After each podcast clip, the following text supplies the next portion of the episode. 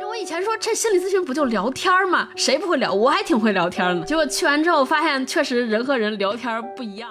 以为最了解的人就是我们自己，释放愤怒其实是为了保护我们自己，而不是为了去伤害别人。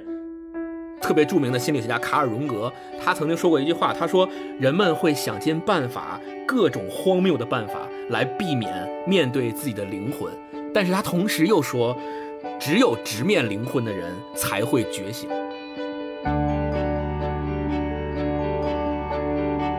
Hello，大家好，欢迎来到今天的文化有限，我是超哥，我是大一，我是星光。哎，大家好，这周呢，我们再跟大家聊一本小书。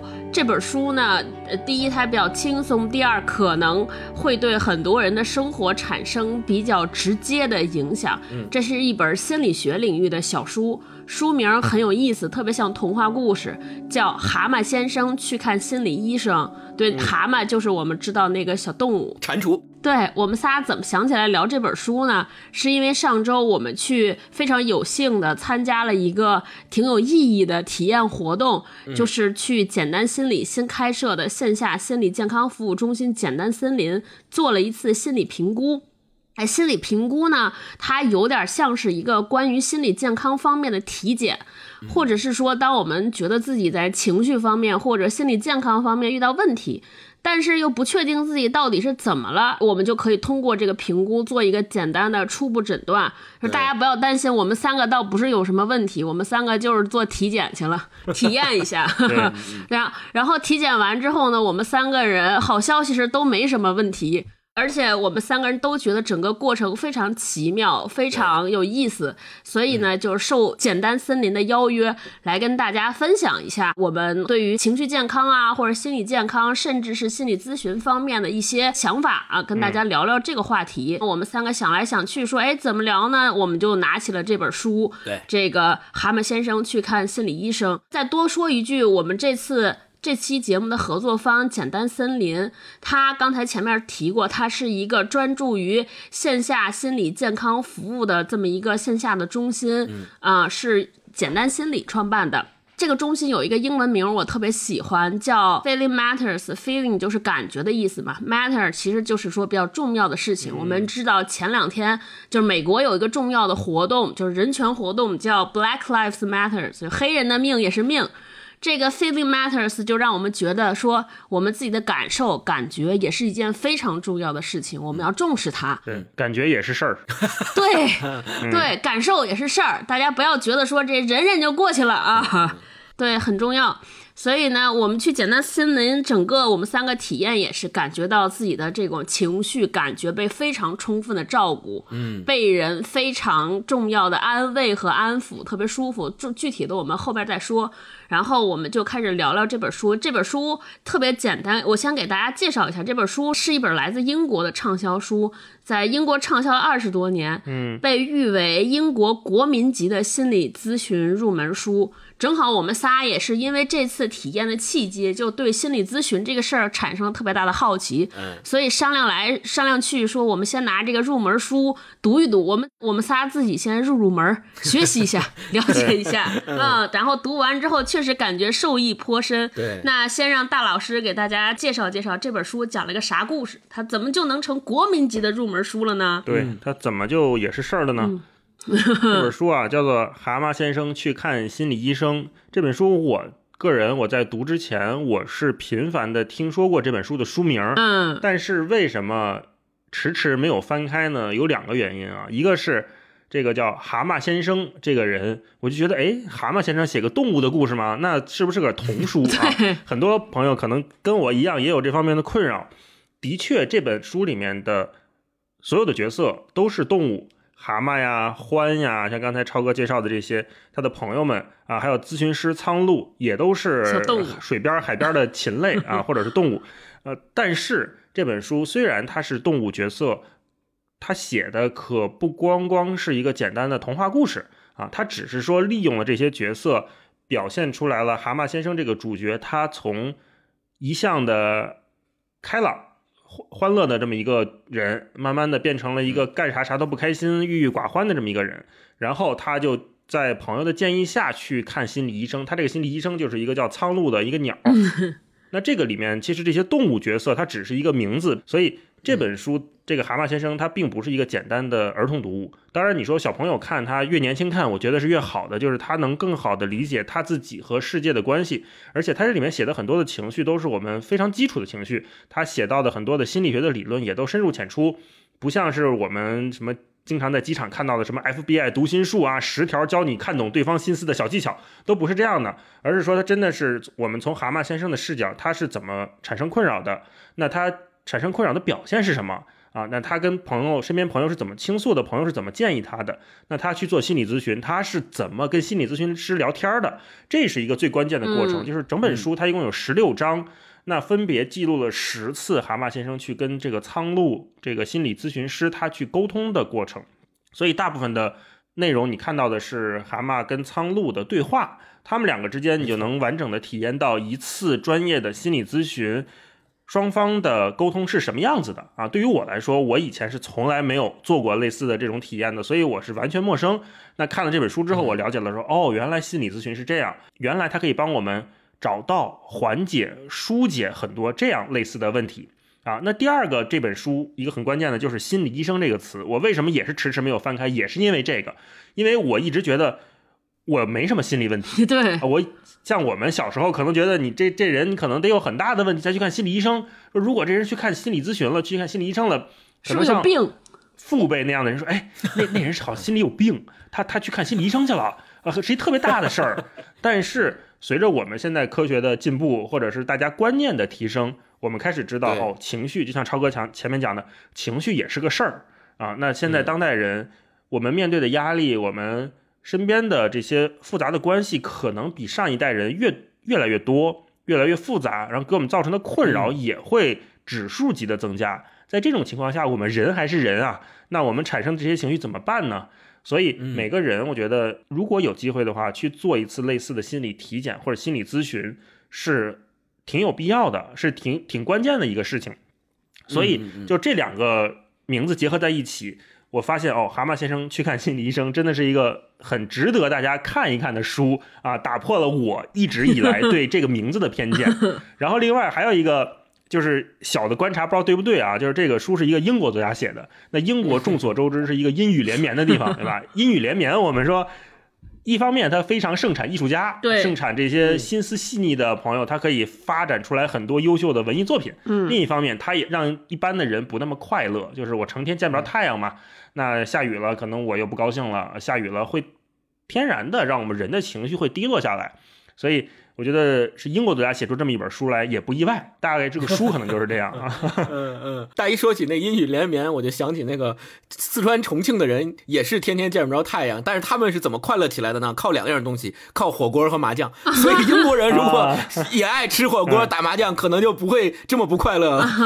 火锅 matters。题外话，题外对，开玩笑，开玩笑。对，大一刚才就说他本人对于心理咨询这个观念的改变和变化。我自己一直有一个不恰当的类比，我把它叫做心灵大保健。就比如说，我们经常会觉得颈椎有问题，颈椎肩颈不舒服，我们会有两种选择，一种是说啊，我们要注意坐姿，注意这个姿态，平时注意锻锻炼也能缓解；还有一种呢，你觉得哎呀实在是不舒服，我找一地儿找人给我捏捏，捏完之后浑身 神清气爽。虽然你可能也没有什么颈椎病，但就是觉得找一人捏完之后特松快。我自己对心理咨询的认知就是这个，就是就是相当于去去店里边找人捏了捏，对对对，捏完之后，没错，你问我有什么事情吗？我就是觉得不舒服，没什么病，但是捏完确实是松快了好多，心里跟人聊完之后舒服了，确实舒服，对 对对。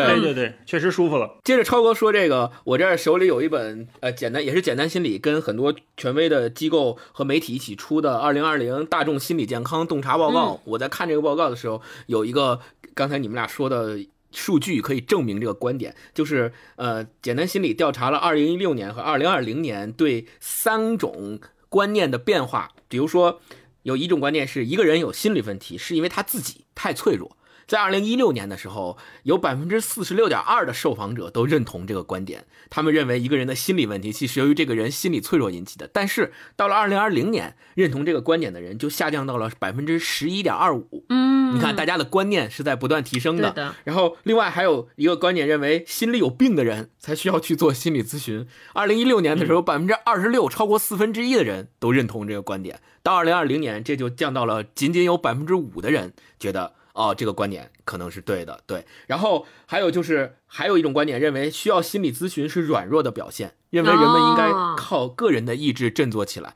这个也是二零一六跟二零二零调查结果非常不一样，百分之二十的人在二零一六年都认为这个观点是对的，到二零二零年就只有百分之三，不到百分之三的人认同这个观点。嗯所以大家对心理咨询这件事儿的观念的提升和认知是发生了一个很大的跃升和变化的。我觉得这是一个好事儿。嗯，好，就这个话题，我们后边再深入探讨。我们接下来先再让清光给大家介绍一下这个书里边主要这个蛤蟆先生的这些过往。这个蛤蟆先生他到底是谁？他怎么了啊？他经历了什么？对，刚才大一在介绍这本书的时候说到了。他们的形象都是由各种小动物来组成的，呃，很像是一本文学儿童读物。实际上，它的原型恰恰也正是一本在英国非常有名的、早就有的一本儿童文学读物。嗯，原著叫《柳林风声》的《Wind in the Windows》。对，它的呃作者是英国小说家肯尼斯·格雷厄姆。然后这本《柳林风声》出版在一九零八年。对，很早很早之前就出版了这本书。那呃，格雷厄姆他为什么要写这本书呢？最开始的时候是为了给他的儿子讲睡前故事，哦所以他自己编了关于蛤蟆先生。在历险的过程当中，遇见了他的朋友欢啊、鼹鼠啊、河鼠啊啊这些朋友这样的一个过程。特别让人感到悲伤的是，他这个书的故事取材和脱胎于他给他的儿子讲的睡前故事，但是他的儿子是一个本身有。比较严重的生理疾病的小孩，但是格雷厄姆和他的妻子对他这个孩子一直有非常大的期待，并且投入了非常大的心血，包括给他专门给他的孩子去讲这个睡前故事等等的这些。但是特别遗憾的是，二十岁的时候，他儿子就是因为实在是没有办法，嗯，继续正常的生活和工作，然后就提前离开了世界，就是也是卧轨这种方式，对，就还挺可惜的。后来格雷厄姆也一生没有再写过任何一部文学作品，就是他这一生就写过这一部《柳林风声》，就本身还是挺悲伤的一个故事。对，然后另外，呃，我就要介绍一下，重点介绍一下《柳林风声》里面涉及到的这些呃动物。首先，第一个就是 咱们的主人公蛤蟆。那我们知道，蛤蟆先生在《柳林风声》的故事里面经历了几次非常重要的事件，比如他本身是一个嗯。你可以理解为不缺钱的富二代，哦特别喜欢炫耀，然后特别喜欢大庄园嗯，新特别喜欢新鲜事物。对他爸爸给他留下了一些遗产和一个大庄园，叫蛤蟆庄园。然后他本身因为特别喜欢那个新鲜的事物，所以看到了汽车之后，就疯狂的爱上了汽车，并且为此不惜偷了别人的汽车，因此被判入狱二十年。但是呢，入狱的过程当中，他就装扮成了一个洗衣服的老妇人的形象，然后通过坐火车的方式又逃脱了坐监牢的这个呃命运，然后又回到了河岸镇。他回来之后发现他的家被占据了，然后又一起夺回了这么他的一个家，就是参与了这个战斗。所以整个的过程塑造出了蛤蟆先生是一个什么样的形象呢？大家认为从象征意义上看，他就是代表了一个坏小子的人格形象。嗯然后在他种种的历险的经历过过程当中，通过朋友的帮助，通过他去睁眼看这个世界，经历的种种挫折等等，就像是经历了一个心理咨询和心理评估的过程，慢慢慢慢的把他的消极因素和积极因素放在一起。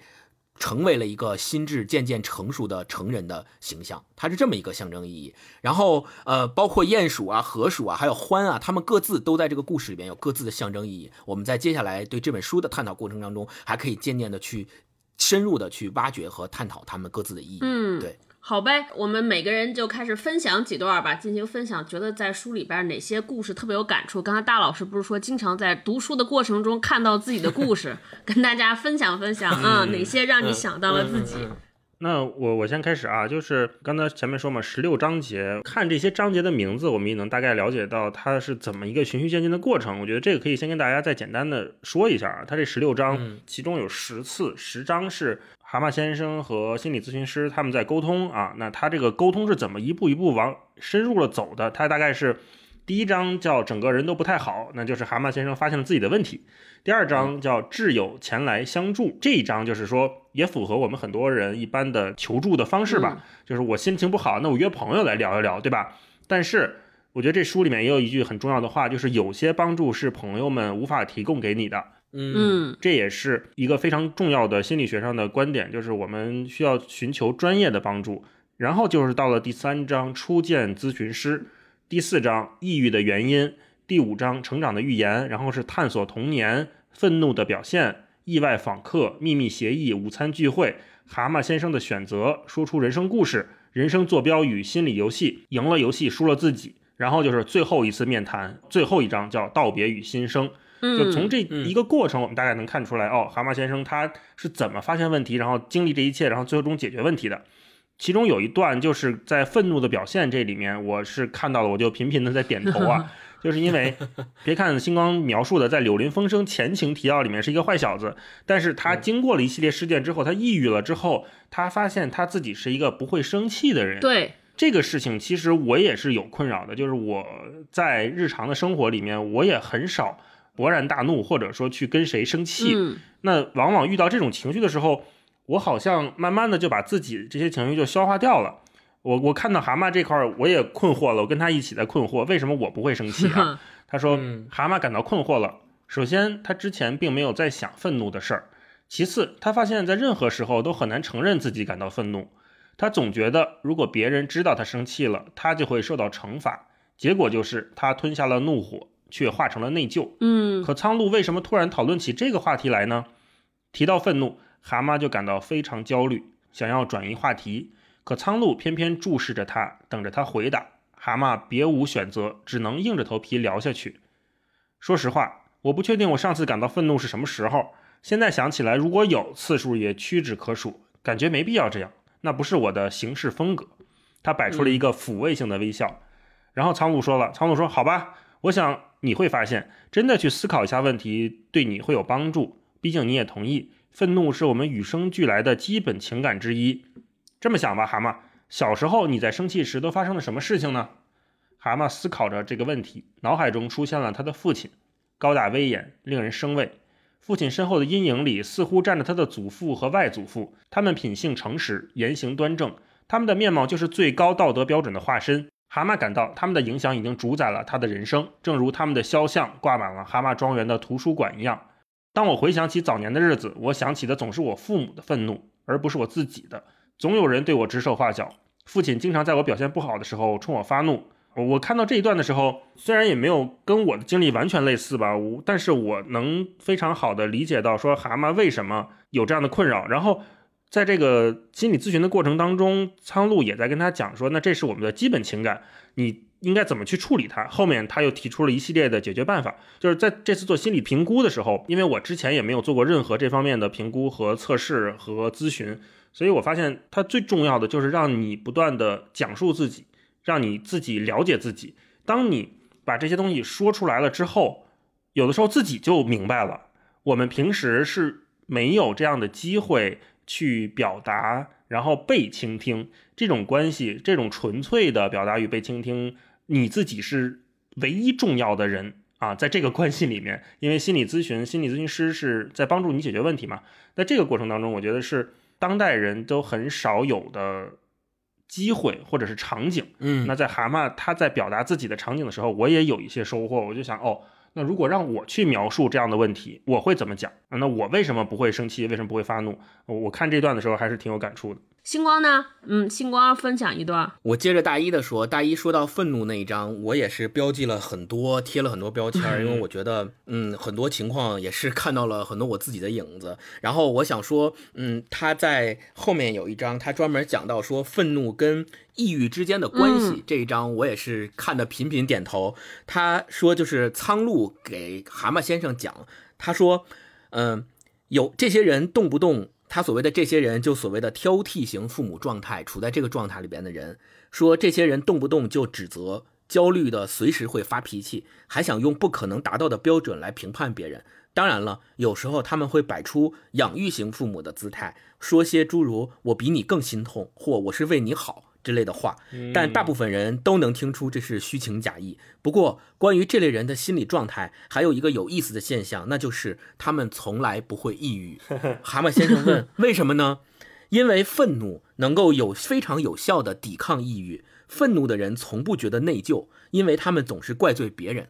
他们自卫的方式就是把自己内在的恐惧对外投射到别人身上，这样就能把对自己的怒火转向别人。嗯，之前是不跑调，呃，他采访我咱们三个人的时候写那个文章，然后当时他有一个问题，就是让咱们三个人分别去评价另外两个人的性格和合作嘛。超哥写我的时候就说他觉得我是一个脾气特别好的人，我。觉得这个肯定是夸奖我、称赞我，但是另一方面看了这本书之后，我又觉得说，哎呀，我我是一个脾气特别好的人，我应该也是一个不太会表达自己愤怒的人，然后通常遇到这种事情的时候，总是会把愤怒怪罪在自己身上，于是就会有各种焦虑和抑郁的情绪。然后刚刚我读到的这段就点明了这件事情，就是你会发现很多人，比如咱们说脾气不好，我们总是认为脾气不好是一个贬义词，好像是一个贬义词。对。对，就你说这人，这人怎么？就说你觉得这人怎么样？哎，这人脾气不太好，这好像就是说他是一个贬义词。但是你经常会发现，往往在你身边脾气不太好的人，都没什么问题，脾气不好但是健康，对，都挺开心的。就是他有时候。经常会为一些小事儿，你觉得干嘛何必呢？没必要发这么大火吧？哎，但人发完火之后人就健康了。你不发火，你就憋心里，你就把自己憋伤了，就容易有这种问题。所以他在这里面就特别鲜明的点出了这件事儿，让我觉得哦，好像是这么回事儿，是这么个道理。再联系起自身就不会愤怒这件事儿来说，嗯。我觉得借着星光这个书啊特别重要。蛤蟆先生这个书里面，他刚开始写的是他跟他父母的关系，包括跟欢其实也是一个大长辈，有点像那种叔叔大伯这样的关系啊。那对，就在我们日常的生活里面，就包括我们平时跟父母相处的时候，可能有时候也会遇到这样的问题。他后面也提到了，那个苍鹭咨询师就跟他说说，是因为你被两个仁慈的独裁者给俘虏了，他们完全掌控了你，同时又对你加倍关心。这时候你会有什么样的感受呢？蛤蟆说：“可能我对他们的感受会很复杂。”对，咨询师说：“正是这样，而这就是你小时候所体验到的。这样仁慈的独裁者，也就是你的父母，显然占了上风，而你又完全依赖着他们。你怎么能对他们生气呢？何况你还爱着他们。”蛤蟆一动不动，沉思后说道：“的确像是个两难处境。不过我的愤怒真遇到了我的父母绝对权利，会发生什么呢？在我看来，只存在一种可能的答案，是什么呢？就是你得学习如何不带攻击性的发火。”这个我就标下来了，我们都要学习如何不带攻击性的发火。后面这个咨询师他举了一个例子，就是说一个煤气罐它的压力越来越大，最后它会怎么办，对吧？那它会怎么样？如果压力越来越大，它肯定会炸。那炸了之后，肯定就是一个非常悲惨的结果。但是他也举了一个例子，说儿童如何释放愤怒，最强和最弱，它有一个区间。哎，对，呃，从对我们从最弱来看的话，它是一个从退缩开始。然后逐渐变强是什么呢？是厌烦、拖延、郁闷、任性、怄气、撒泼，再到最强的叛逆。就是所有的这些行为策略，实际上都是从我们童年发展而来的防御机制，而用来保护我们免于受到危害。就是你要知道，我们这些负面情绪的释放，我们去释放愤怒，其实是为了保护我们自己，而不是为了去伤害别人。这一个关系倒转过来之后，你会发现。你其实应该有很多的正当性去表达自己的负面情绪啊。那后来他又说，当成年人怄气、撒泼、郁闷或者厌烦的时候，我们会想，他们究竟是行为不当，还是无意识或无法控制的重演童年的行为模式？看到这一段的时候，我突然理解了，说哦，原来处理这种愤怒和负面情绪的时候，我们不只有一种选择。我在很冷静的时候，我会想说，哦，那如果下面我遇到一个六十分的负面情绪，我可能会采取一个拖延的形形式啊去处理这个。那如果我遇到一个九十分的负面情绪，我可能真的要去撒个泼，或者我只遇到一个五分的愤怒情绪，我可能自己的烦一烦、厌烦一下、拖延一下就过去了。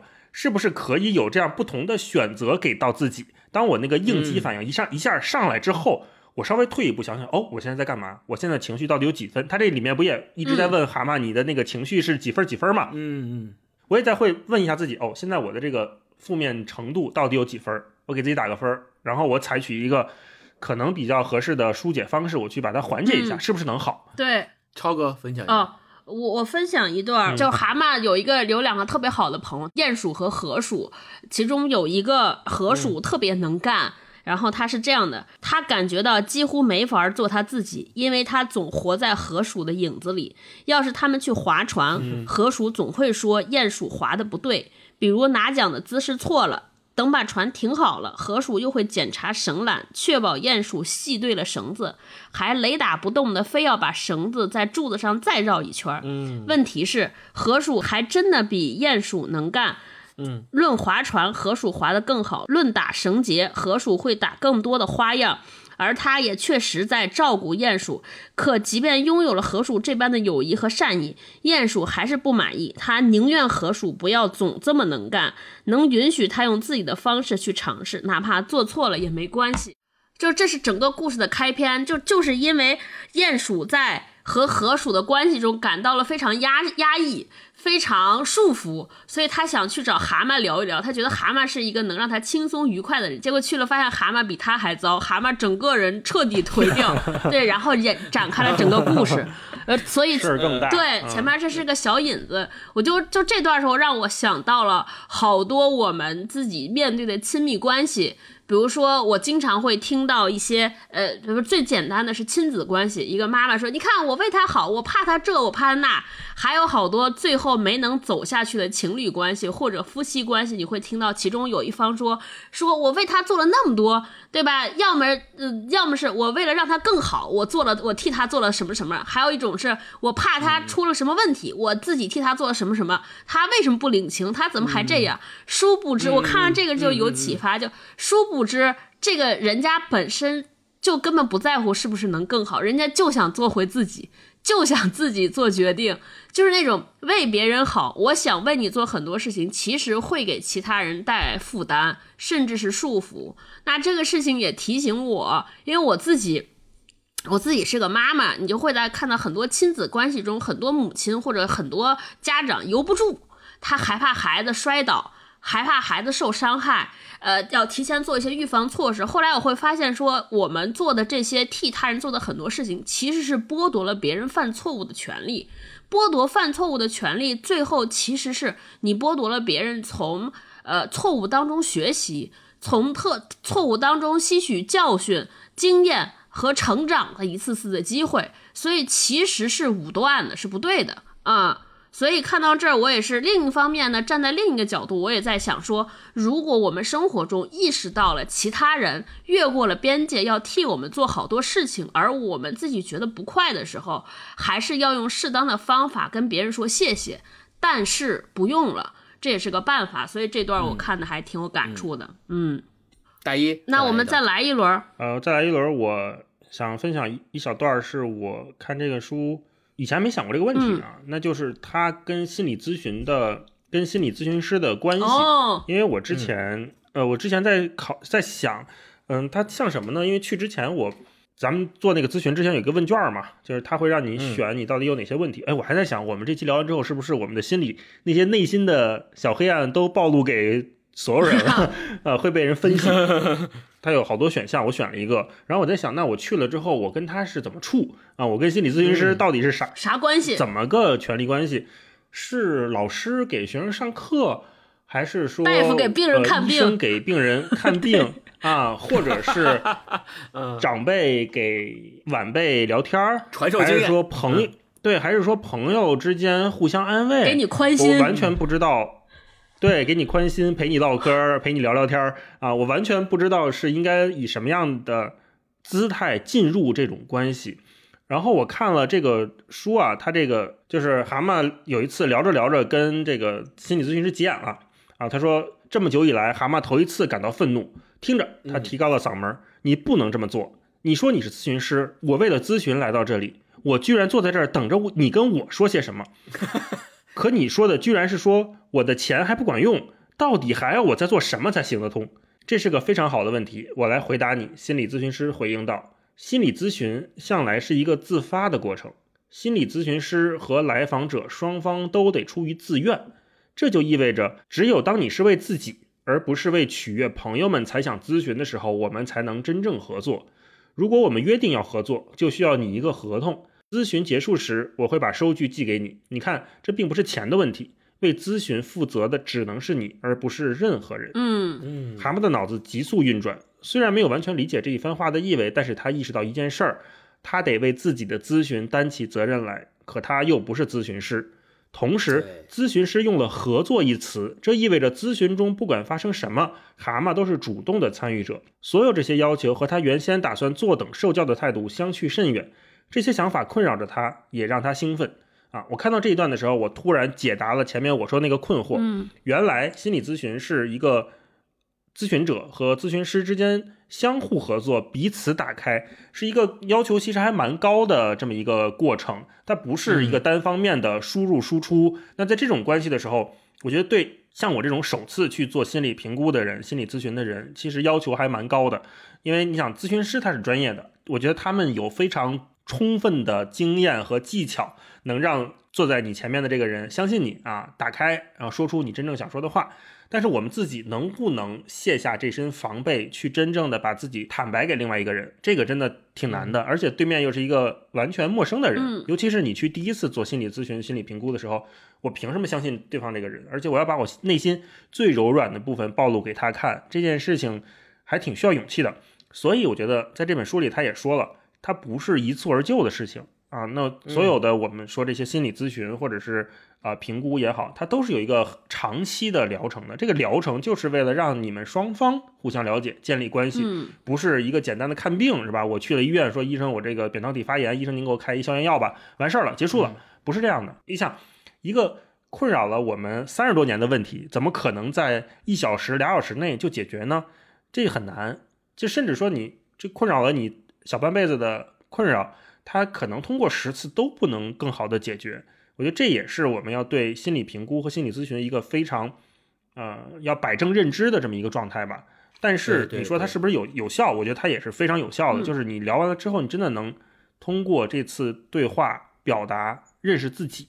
嗯，嗯没错。我接着大一的说，嗯，我自己去参与这次心理评估之前呢，我也以前没有接触过。然后我去测试也是跟大一的那个流程是一样的，去了之后先做了一套题，看看你有没有心理上的一些问题，比如说呃。焦虑啊、抑郁啊，或者是有自杀倾向啊等等的，做了题之后会给你一个结果，咨询师会跟你沟通说你在这个题上面的表现是呃很正常的，没有什么问题。但是呢，紧接着他会坐下来，他说跟我聊一下。当时我其实心里跟蛤蟆先生呢一开始去的心态是一样的，就是你看我来找你，那我肯定坐下来，我希望是你能给我一些答案，或者是你能告诉我我该怎么样去做，因为我把他当成你是医生嘛，对吧？我是病人，那我可能有点毛病，或我不知道我的毛病在哪儿，你告诉我我毛病在哪儿，然后怎么改，我就去做就好了。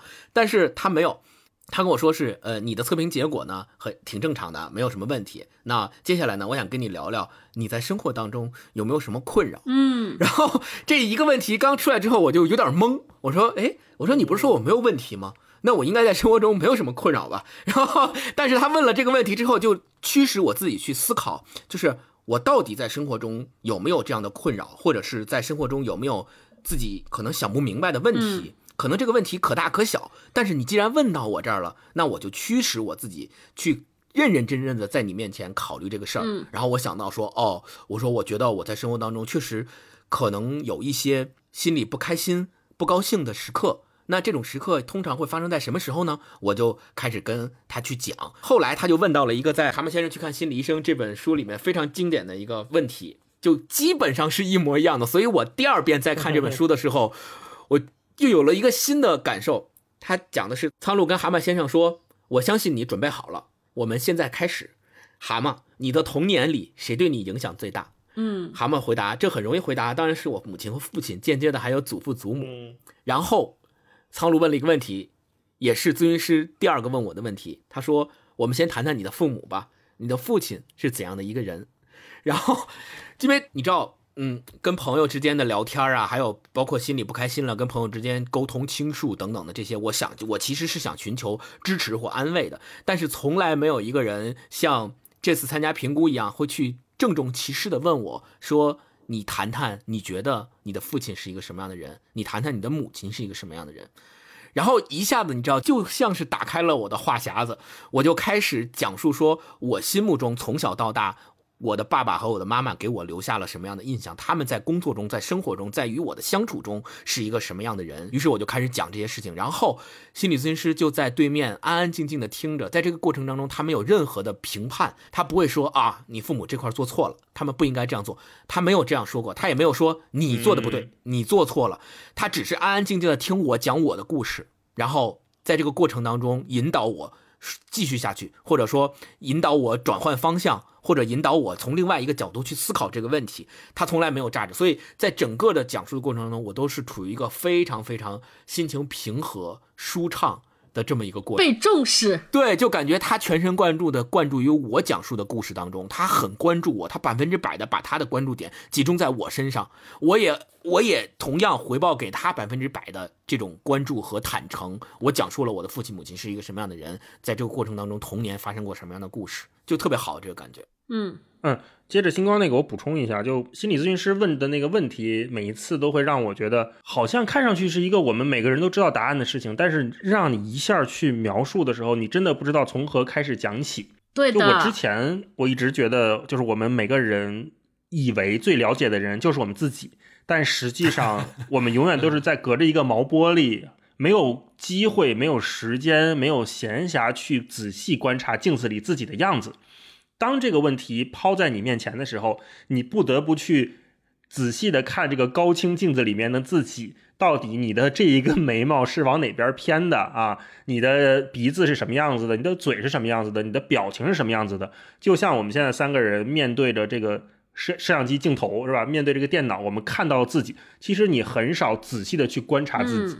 那嗯，只有说我们真正的认真的去思考。回答这样的问题的时候，你才发现哦，我原来把自己打开了，原来生命中这个东西对我这么重要，我竟然会频繁的提到这个东西，这个人对我影响如此之大。我在给心理咨询师描述这些我的经历的时候，我会经常提到这个人他做的这件事情，原来事情是这样的，这个原来对我来说特别重要。我以前只是觉得，嗯，他可能比较重要，嗯，可是当你真的去把这些东西一股脑的讲出来的时候。你才能看清楚自己真正的样子，而且这个样子当然不是说一次你就能看清，你是慢慢慢慢的，一点一点的，像开地图一样，把自己的那个磨砂的部分都打掉啊，能看到一个越来越清晰的自己。这个对我们去认清自己非常关键。嗯，我觉得他是给了你提供一个非常好的环境和沟通的方式，让你能够在他面前敞开心扉，很好的去引导你，慢慢慢慢的从一个轮廓渐渐的清晰你自己的一个样子，以及是什么样的原因和因素和故事让你变成了现在这个样子。而且很多时候，像大一说的，你可能根本就没有意识到，要么你就是逃避。要么你就是处于一个不知道的境况之下，在这种环境下，你知道了，并且把它完完整整的叙述出来，你意识到了，终于意识到了潜藏在自己内心深处的那个人，或者是那个那些故事是什么。超哥哦，我本来其实也想分享大老师分享那一段来着，对他分享过，我就不念了。我接着往下说一下，我为什么想分享这一段的原因。就这个故事其实本来是有一个背景，就是鼹鼠因为自己过得不愉快，跟他的好朋友河鼠闹了点别扭，想去找活泼的蛤蟆先生倾诉一下心事，结果发现蛤蟆先生比他还糟糕。然后大家会发现蛤蟆先生。确实状况非常严重，呃，他呃闭门不出，呃，无法做任何事情，所以几个朋友商量说怎么办？呃，然后他们在报纸上看到了一则心理咨询的广告，就说，哎，要不要让蛤蟆先生试试这个，是不是有用？大家连劝带这个威逼利诱，让蛤蟆先生来到这里。蛤蟆预设的是说，我我有病，我朋友让我来的，我朋友肯定跟你讲过我发生了什么事儿，呃，我有什么不愉快，行，你坐在这儿，直接给我说解药吧。我听你跟我讲完，我就照着你的干就完了。结果并没有发生，两个人静静静大眼瞪小眼看了半天，对，然后就发生了大老师说那句对话。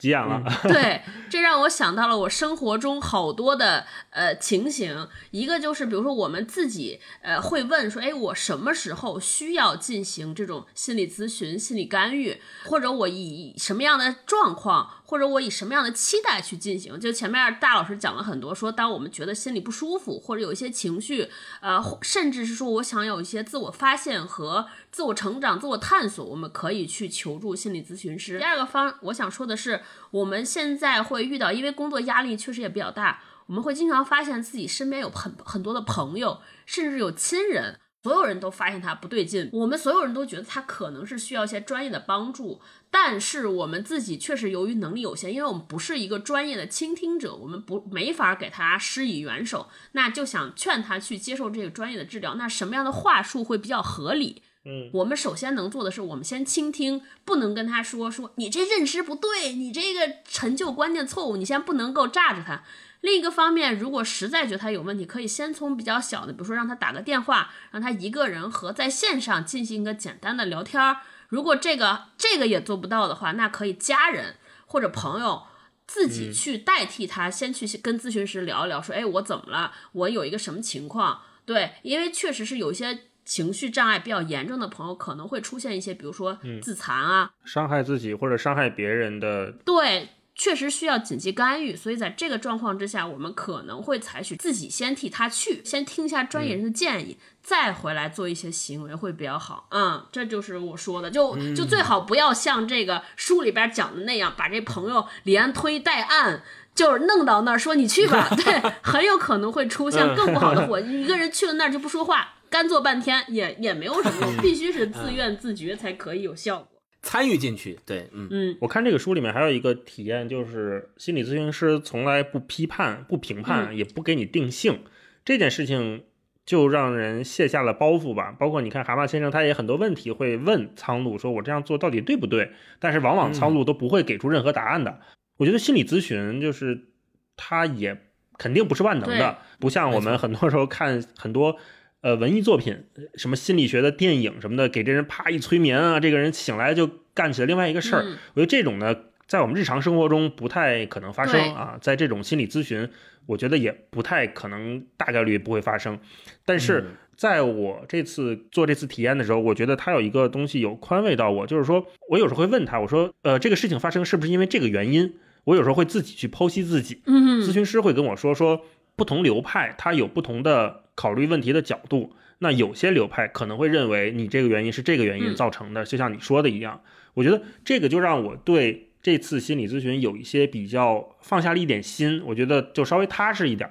因为我们现在太容易在这种社交媒体、什么短视频上面看到很多很多这样耸人听闻的标题。你的孩子问出这三个问题，他就毁了。对啊，这十句话千万不要跟对方说。什么亲密关系里面十件永远不要做的事情？对，就是所有的东西都非常的绝对啊，都好像只是唯一的答案。对。但是我们看了这个书之后，我们知道说心理咨询或者这些心理方面的问题，它永远不存在唯一的答案。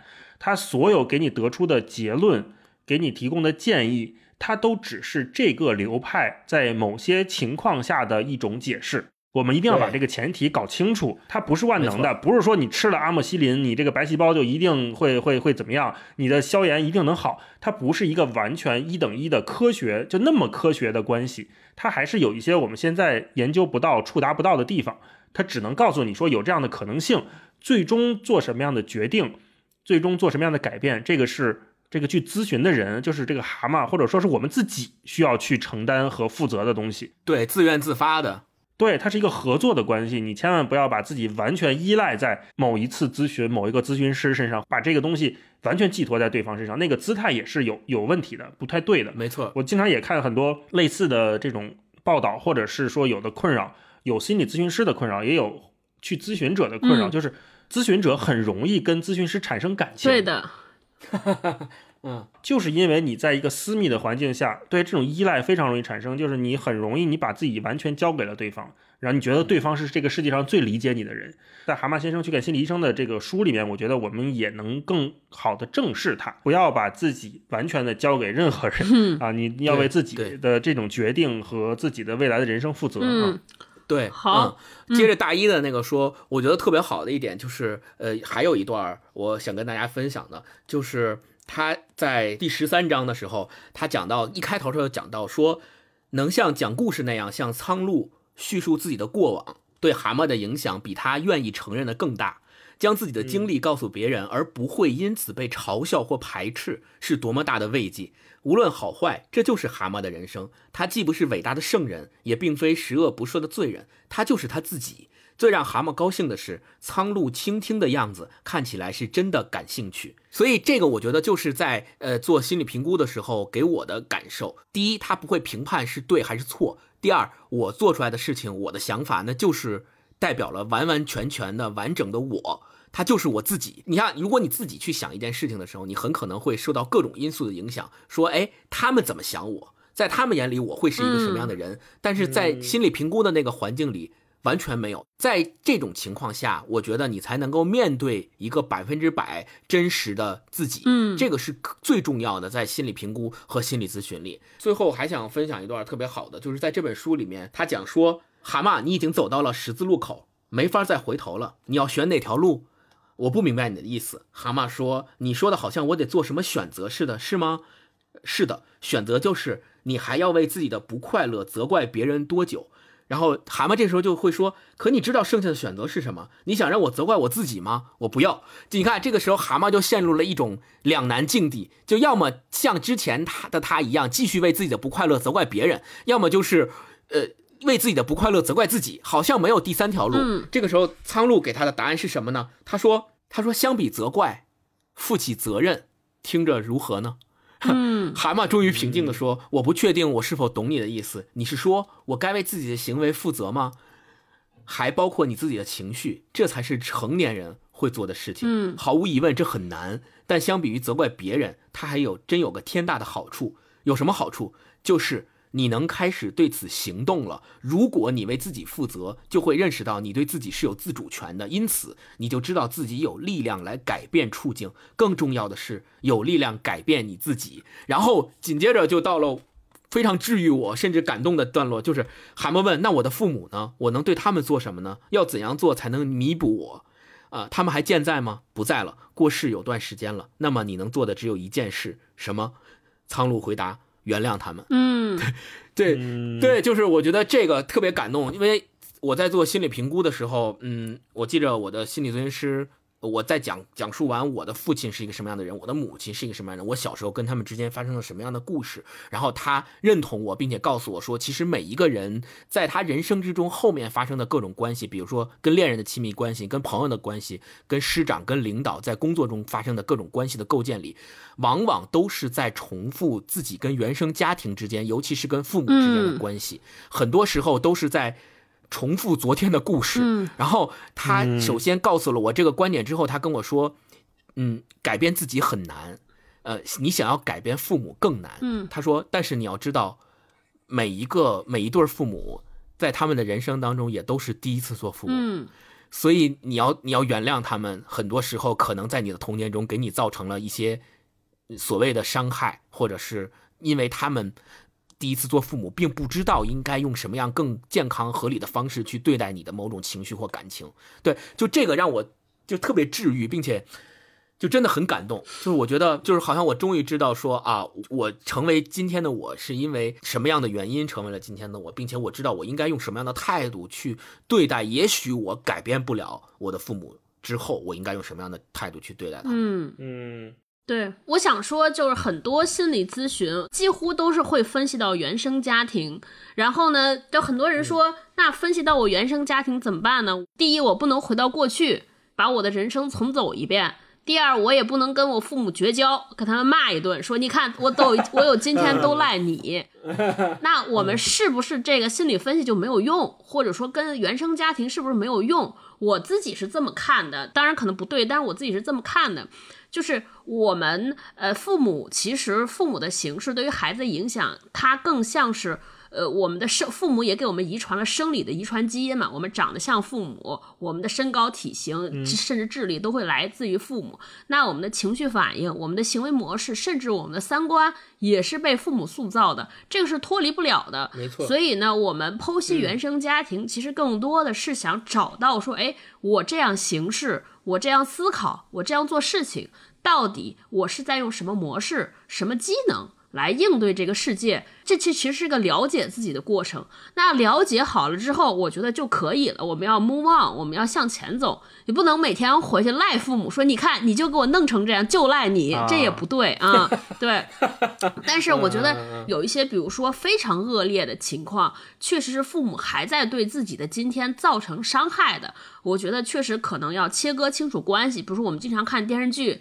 说有很多有毒的家庭，比如说特别有名的那个电视剧，比如樊胜美的父母对他造成那么大的伤害，那是不是就要很好的进行切割，避免造成更深层次的？这可能就专业的人会给给大家更好的建议。但是我觉得是有必要来分析一下，因为这是很好的面对自己的机会。心理咨询有一个特别重要的功能叫自我成长。那怎么才能成长呢？你要先了解自己。我们经常会发现，像大老师说的，说哎。好像这个事情不重要，原来这么这么关键呢。比如说，很多人你会发现，我们一直在和同一类人谈恋爱，一直在循环在一个快速换工作不满意，然后又辞职。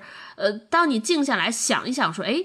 观察一下，我是一直在用这种情情况做事情的时候，其实就是一个特别好的自我成长的机会。我们会发现，我们会想想，是的，是的，啊，我为什么是这样啊？我觉得是是挺好的，嗯嗯。超哥说这个有提醒到我，就是我觉得心理咨询或者了解这方面的知识，更有助于让我们认清自己是怎么到这儿的。对，那你未来要做什么决定，心理学可能并不能直接给你指引，但是。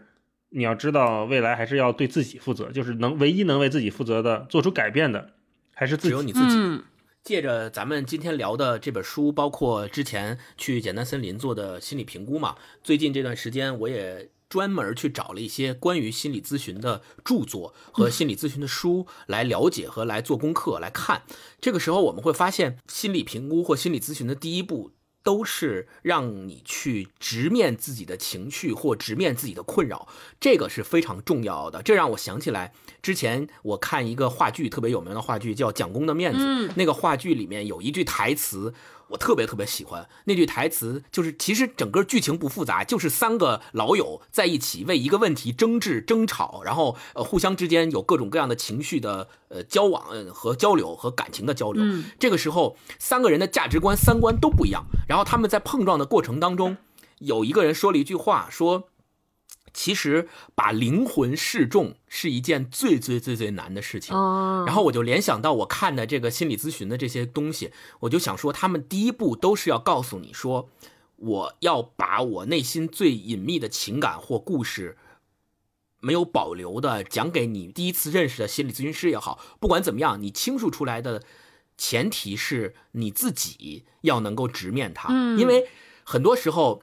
我的亲身体验和亲身感受就是，很多时候你会下意识的、天然的去逃避很多东西。对，这个逃避意味着你心里面有很多东西，这些东西你觉得要么就是好像我羞于跟别人讲，要么就是觉得我讲出来我会受到，呃，会指责我说你做错了，或者是你做的不对，你这个不应该这么想之类的，反正就是会碰壁。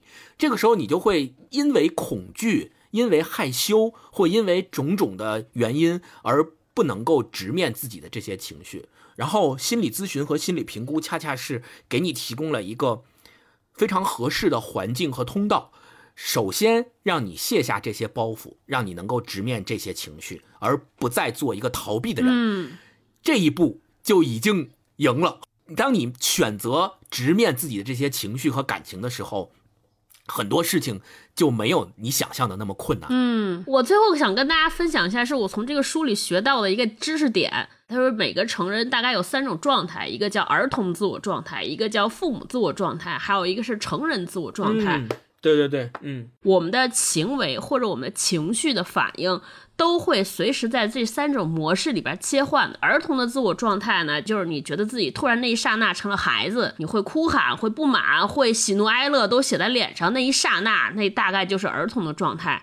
那父母的自我状态呢，会有两种，一种是你会变得很挑剔，嗯，会 challenge 别人这儿做的不好，那儿做的不好。另一种父母状态就是，哎呀，我为了你好啊，为了孩子好，然后做一些过多的妥协或者过多的给予和付出。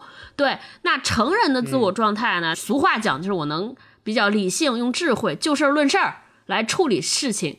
那我们所有就听完，大家都觉得说成人这个状态是最理想的。我能不能我的人生只有成人这个状态？我超级理性，我对所有事情都能用最好的方式来去面对。但其实我看完这个书才发现这不存在的，就是儿童的自我状态也好，包括父母的自我状态，我们都知道它是不完美的、有问题的，但是我们没法消除。说我一个人都是永远都理性，那这个人大概率是病了，有问题。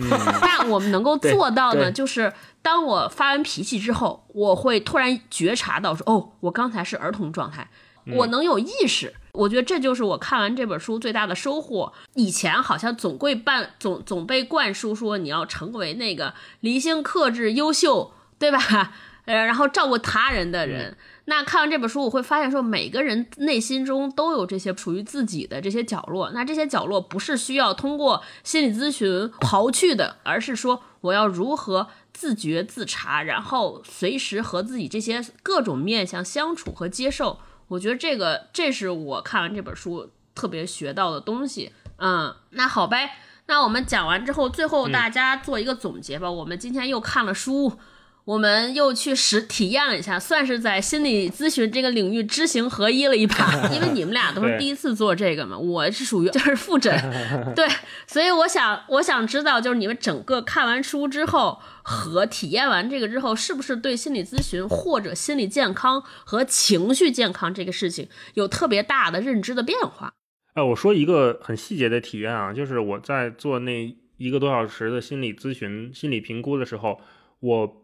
聊着聊着会不自主的就放松下来的深呼吸了，好像有三次到四次。就聊着聊着，我突然觉得自己卸下了某种东西，这个是一个非常直观的心理上的体验。然后另外也是，就是我之前也在节目里面跟大家聊过，就是我平时做噩梦嘛。就是做噩梦的所有的主题都是一个，就是考试不会。嗯，我以前还跟我妈聊过，我妈有时候也会做这样的梦。你像我妈这都毕了业多少年了，她还会做梦，梦见她即将要考试，什么高考什么的，什么书找不着了。我是永远要做梦，就是回到大学的时候，马上要考试了，大概还有三天，可能还有几天，我这书都找不着，我也完全不会。我觉得这可能是我长期困扰我的一个问题啊。我最早的时候刚开始做这种梦，就就很焦虑。醒来之后觉得哇巨慌张。最近我发现还会做这个梦，做醒了之后我就有点烦。我说怎么又是这个 啊？我就心说做噩梦也行，但是您能不能给我换一主题，让我体验一下别的噩梦也好啊？可是也没有，还是这样的。但是特别奇妙的就是，我去问了那个心理咨询师，我说我有这个困扰。他说他首先跟我说，他觉得这个不算噩梦。当然，他也没有给我什么噩梦的定义啊，他觉得这可能还不算噩梦。然后他也跟我说说，就是每个人日常都有焦虑，那你日常生活里面的焦虑和不确定，在你的潜意识层面，在睡觉的时候会以做梦的这种方式呈现出来，他会帮你排解出来你的焦虑。哦，听到这个的时候，我突然会觉得说，哦，原来是我在做一个自我清理和清洁的环节，可能是这样。当然，他同时也跟我补充说：“那杨先生，你一定要注意，就是，呃，这个只是某一个流派会有这样的解释。嗯啊，我觉得这也是他告诉我，让我会比较相信他的一个原因，就是，呃，我知道他不是给你一个唯一答案。然后更神奇的就是，后来做完这个心理咨询之后，我再回家有一次做梦，在梦还是梦见会考试，但是那题我会做了。哇，真的？对，就是梦了一个，就是我以前都梦什么考什么材料物理、高等数学这种题。但是后来我有一次又做梦，我梦见他考了一个就是找什么找不同，就两幅画找不同啊，就是一个很简单的一个测试。我想，哎，这个题我好像我在梦里的潜意识，我感觉好像努努力我会做。当然，我觉得这个真的完全完全啊，跟大家注意，完全完全是个人经验啊，这个不能作为任何朋友再去做心理咨询时候你的期待和你的预设，这个都是不能做参考的，这只是我个人经验。嗯，就是通过这一点点的小小的积累，我会发现说，哦，这个东西原来还挺有用的。因为我以前非常的排斥去接触这方面的信息，因为就是可能是看我们之前很多自媒体上那些非常绝对的说法，就是什么事儿你都能怪到原生家庭，什么事儿你都怪到父母。然后豆瓣上不还有个小组吗？叫“父母皆祸害”吗？对，就是 我好像什么问题都能在这个池子里面找到一个唯一对应的答案，这个让我非常的。不愿意相信他，但是后来我发现，原来可能是我之前被市面上很多不专业的或者是不够严谨的说法误导了，嗯，所以我觉得整体下来，我对这个东西体验还挺好。的。嗯。嗯。最近也有跟同事有的朋友聊说，我前两天就做了一次心理的评估、心理咨询，有两种，一种呢就是像咱们一样，像我跟星光一样，之前完全没有做过类似心理咨询和评估的朋友，就会问说，哎，感觉怎么样？然后我就会跟他介绍说，大概刚才我们说的这些感受啊。然后另外也有一些朋友说说啊、我也做，而且我发现也做心理咨询和评估的朋友现在还蛮多对的，有一个朋友说他已经做了一百多次了。嗯我，说过你这时间够长的，啊然后我就觉得，那如果一百多次的话，我觉得我不会觉得他有很严重的心理问题或困扰，而我觉得他会是一个接近越来越健康和自洽的人。我会用这种方式去评判他，跟我们之前聊的父母上一辈，或者我们以前十年前、二十年前去看一个去做心理咨询、去看心理医生的人，对他们的印象是完全不同的。嗯，星光呢？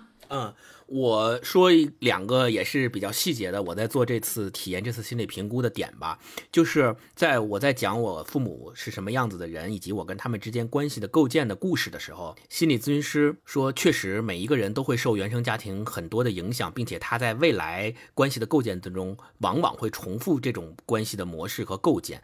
但是他说你不用担心，你也不需要去刻意的改变什么。哎，这个就一下子打开了我，因为就是用我们一贯接受的理性的这种所谓科学理性的训练，好像你遇到一些难题或遇到一些困扰的时候，你的第一反应是我要解决它，我要我要克服它，嗯，我要先找到说它到底是什么原因造成的。哎，我这兵来将挡，水来土掩，我我困扰了，我不高兴了，我就是怎么让他自己能够变得高兴，要么解决。对方要么解决自己，反正你总得解决一个。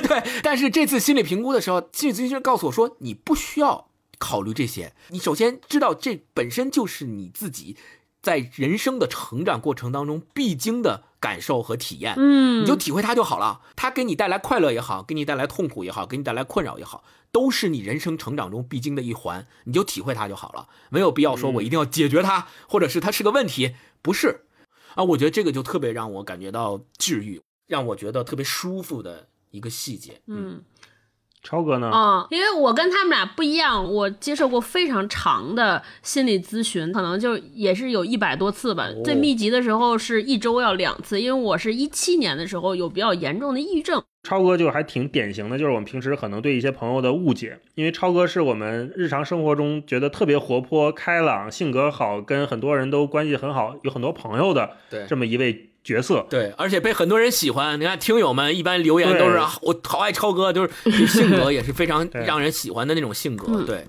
但是往往这样的朋友，他因为可能要表现出来很多日常的这种开心快乐，所以给自己的压力也是蛮大的。那超哥，你继续说。对，然后我我当时做了一年多的心理咨询之后，我学会了两个感受。第一个叫自我觉察，因为以前听说过自我觉察都是做瑜伽的时候说你，或者是冥想的时候，你就听有一个人跟你说、啊说你要感受你的呼吸，感受自己内心。我就说这怎么感受？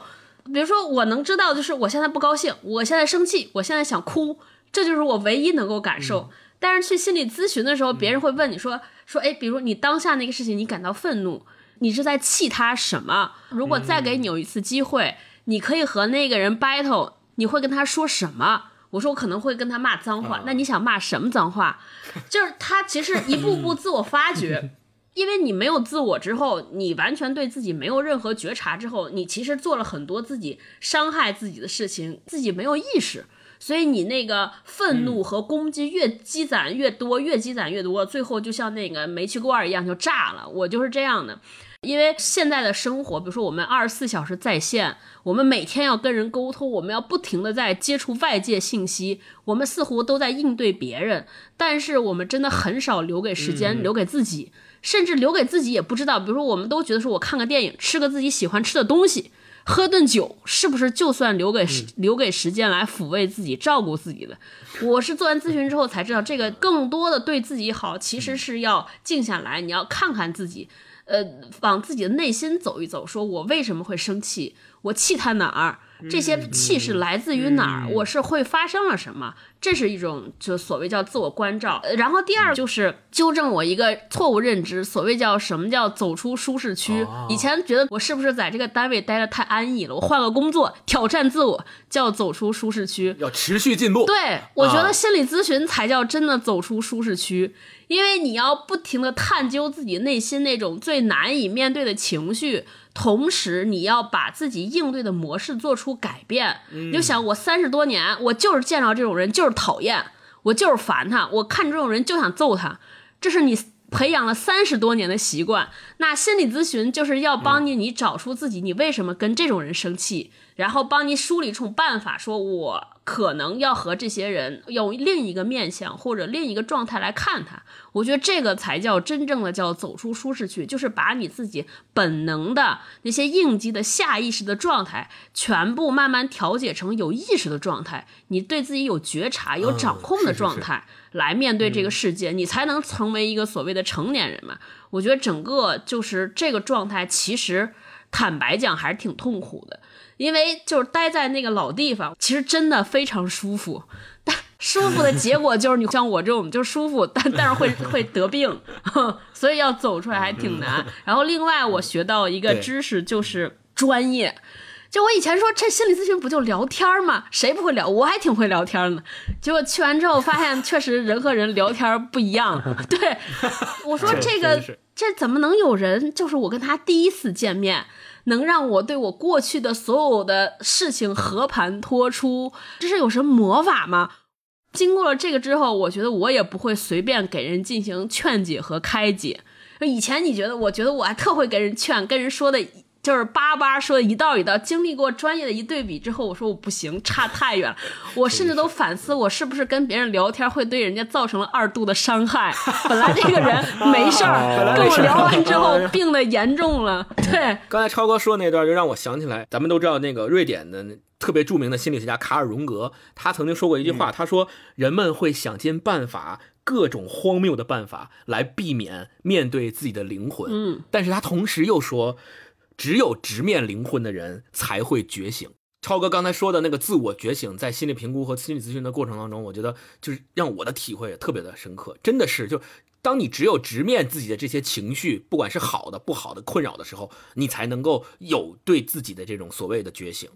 好呗。那今天我们关于书就聊到这儿，最后进入我们例行推荐环节，有什么推荐的吗？呃，我来给大家推荐一本翻译过来叫《也许你该找个人聊聊》，哦，它这个翻译叫“也许你该找个人聊聊”，英文很简单，大家经常能在各种英美剧里面听到，就是 “Maybe you should talk to someone”，、啊，就是你你这个这个简直就已经成为了英英语里面的常用句句法，就是当你不开心的时候，跟朋友说我哎我不开心，我怎么怎么样了，然后那个朋友他就会说，也许你该找个人聊聊对了。所以就是用这句话来指代这本书的书名，我觉得非常贴切。它它大概是讲一个什么故事呢？这本书也是由一个美国非常著名的心理咨询师来写的，一个女性的心理咨询师，就是她忠实的记录了她在做心理咨询这么多年的过程当中接触到的这些故事以及她的一些病例。然后当然了，他是要保密的嘛，所以他把这些病例通过写作的方式，呃，要么就是隐藏了一部分隐私信息，要么就是转化了一下，不单单是以一个心理咨询师的角度去写他怎么去帮助别人，也就是说。找他来做咨询的这些人是怎么帮助他们的？他本身作为一个普通人，他自己也有自己的心理咨询师，他也记录了他跟他的心理咨询师之间咨询、去寻求帮助的故事。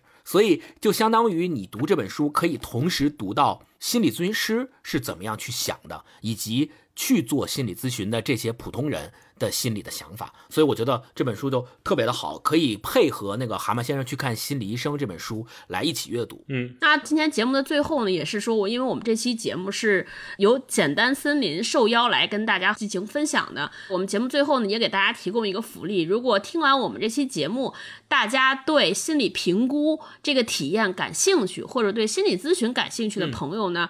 简单森林给我们提供了一些优惠券，具体的领取方式，回头大家可以看留言区置顶的一个消息，大家根据留言区置顶的这个信息来去领取这个优惠券来进行体验。对，好啊，最后还还是要说回那句话，这不是治病，只是一个体检。大家如果对自己有好奇。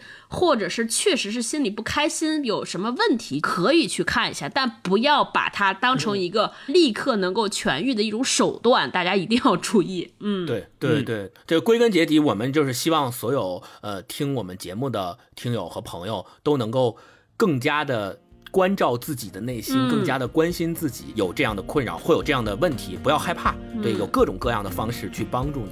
对，好，那我们就到这儿，好，下次见。那我们今天就先这样，拜拜拜拜。嗯。